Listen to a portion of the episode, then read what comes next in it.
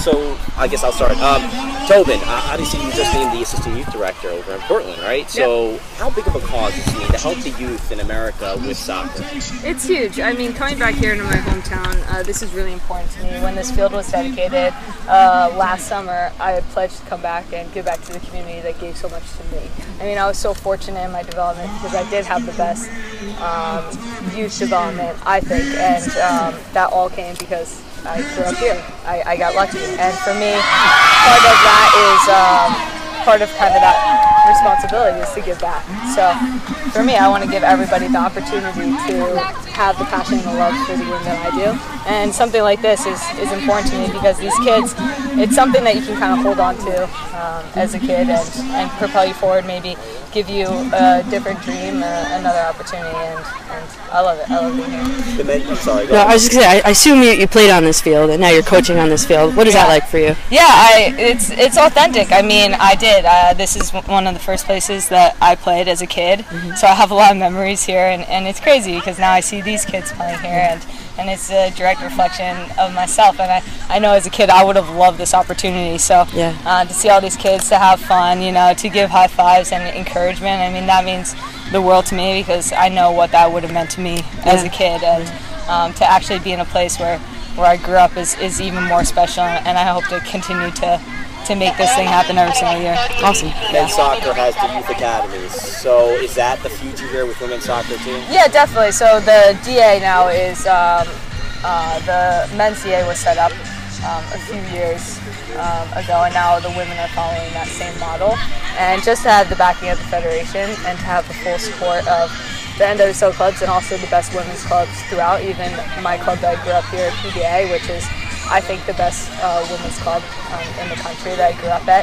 Um, to have those types of clubs in it competing, it's it's a very elite group, and that's what we kind of need to continue to propel the success of the national team and to continue the development of the pro leagues as well. It's going to be really cool to see a pro player that's come from the DA through the system and is now playing on you know a Sky Blue or or a Portland um, Thorns. So that would be really really unique and you know these kids will have the opportunity to play in it and that's something that was really important about the DA is to give everybody the opportunity to play. So the cost is so much lower than than what other costs are to play at elite clubs because that's important. Um, that's part of actually my mission is to make soccer accessible for everyone because I realized during my time that it wasn't that it is a very privileged sport. It costs a lot of money it costs a lot of commitment to families and I want to make it so a kid can make it all the way um, to their dreams and they don't have to worry about stuff like that. So you growing up, it, things weren't as accessible as you said for other women soccer players. Maybe not yourself, but other Yeah, around you. yeah, I would say uh, for me, obviously, I, I grew up here in Basking Ridge, so I had it all. But um, I learned throughout the development process, and, and now that, that I'm older, that now I know the actual system. I know that it isn't a fair system, and I want to make it fair, and I want to give everyone the opportunity because not only is that the right thing to do, but also we're missing out on some of the best players because of it. And um, so for me, that's part of the development of, of getting better in this country. Do you feel that? Um, I think I think I read on the, on the DA. One of the objectives is to just get out and play. Do you feel like youth sports, the organization of youth sports, is sort of hindering it in a way? Yes, I do. I do believe that the organization of, of sports in this country kind of hinder that kind of backyard feel that we have Right. nowadays because Right. everything is so, um, I guess, organized and with someone telling you what to do. And, and that's kind of part of, of what I'm doing here is I want to make kids passionate about sport. That's why I wanted every kid to leave with a soccer ball because I want these kids to be able to go home and play. cool. That's Because cool. all you need is a soccer ball. Um, And it's the only sport where you don't really need anything. Um, you don't even need grass. You can you can play anywhere. So that was important to me, and the mission was was getting the kids the ball and just getting them passionate, having them have fun here, maybe see have them see me do something that they're like, oh, I, I want to try that. I if she can do it, I can do it. I'm from around here. She's from around here, and and that's important for me because those little things um, helped me when I was younger. I would see somebody do something, and then I would go home with my ball and I would try doing it, and that's the inspiration I want to give these kids. And just play. Yeah, exactly. So when it comes to the development of women's soccer, uh, how much does it mean to you then to know that the national team was able to strike that deal earlier, a couple of months ago, to better pay uh, the women's players on the team?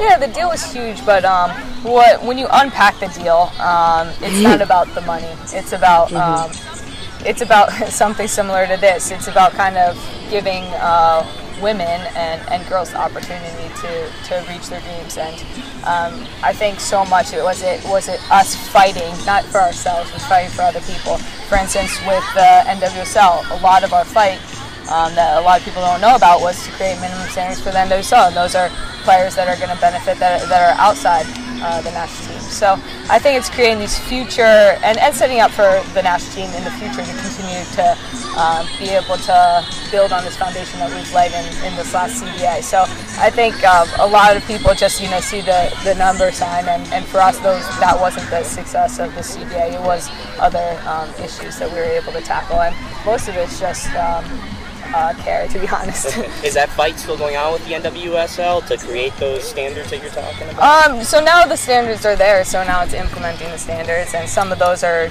going to take place over a longer period of time. Um, they can't be placed um, right away, and so within the next year or two. The NWSL, as you guys know, is in its fifth year, and which is the longest any league has lasted in this country, and it's here to stay. Um, it's healthy and um, it, the quality is so great, and I think we're going to continue to add teams and um, maybe teams that aren't as good maybe get like we saw in uh, Western New York getting uh, transferred over to North Carolina and stuff like that because this league is growing and it's getting stronger. So it's kind of like everybody has to raise up to the standards that we've kind of put in place. And you've been sort of the bridge between the, the old regime and the new regime on the, the women's national team. Kind of a two part question.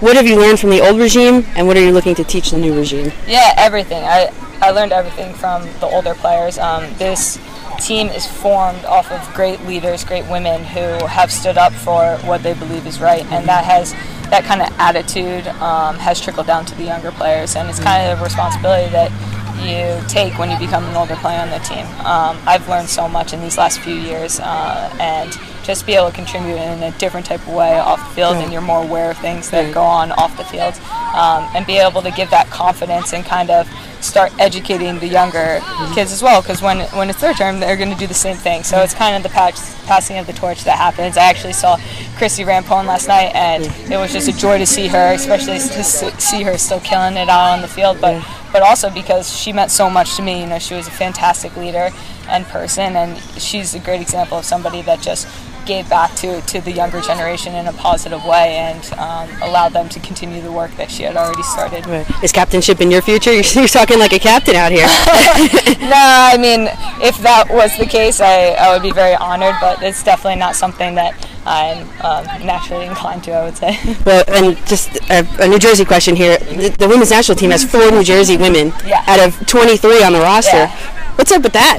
Um, this is a hotbed for soccer. I mean, uh, like I said, I grew up in a great place for soccer, mm-hmm. and um, it's always been that way traditionally on the national team. Mm-hmm. Um, some of the best players have come out of this area, yeah. and it's I mean, it's no surprise because soccer is great here, yeah. and um, I mean, just even having something like this, you know, mm-hmm. um, I had Heather O'Reilly that I Yeah. kind of followed in her footsteps, um, and I think it's important, like I said earlier, to have that kind of role model that's from an area that you're in, that you're you're like, oh, I'm from there, I can do it too, and, Yeah. and it's really important to have it not be so far away. I think a lot of times professional athletes they kind of take themselves out of the world, you know, like kind of become untouchable. And for me, I don't want that to be my life. Like I want to come in into the world, and, and for players like this to be able to to see me as a real person, to see me as somebody that they can be.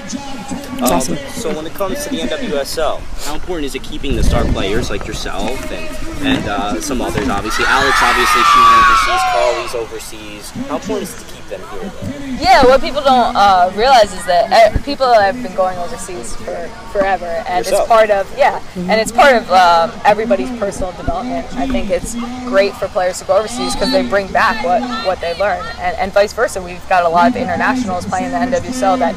I love playing with. For instance, we have a, a French international, Amandine Henry, that plays with Portland Thorns, one of the best players in the world, you know.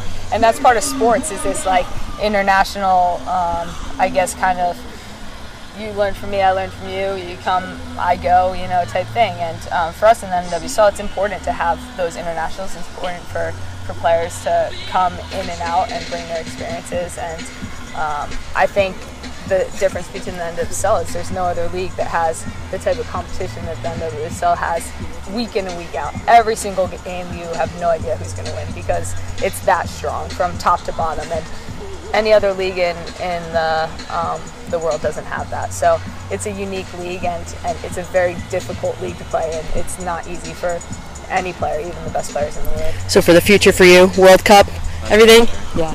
Yeah. You gonna be on the roster, everything? I mean, Olympics? I hope to God that I am for sure. Um, but that's definitely my ambition is, is to do another cycle and, and to make it the best yet. That's what I always strive for. Awesome. Thank you so much. Yeah. Thank you. Appreciate it. guys. Thanks, Dawn. Awesome. Yeah. Thank you. Nice to speak to you guys.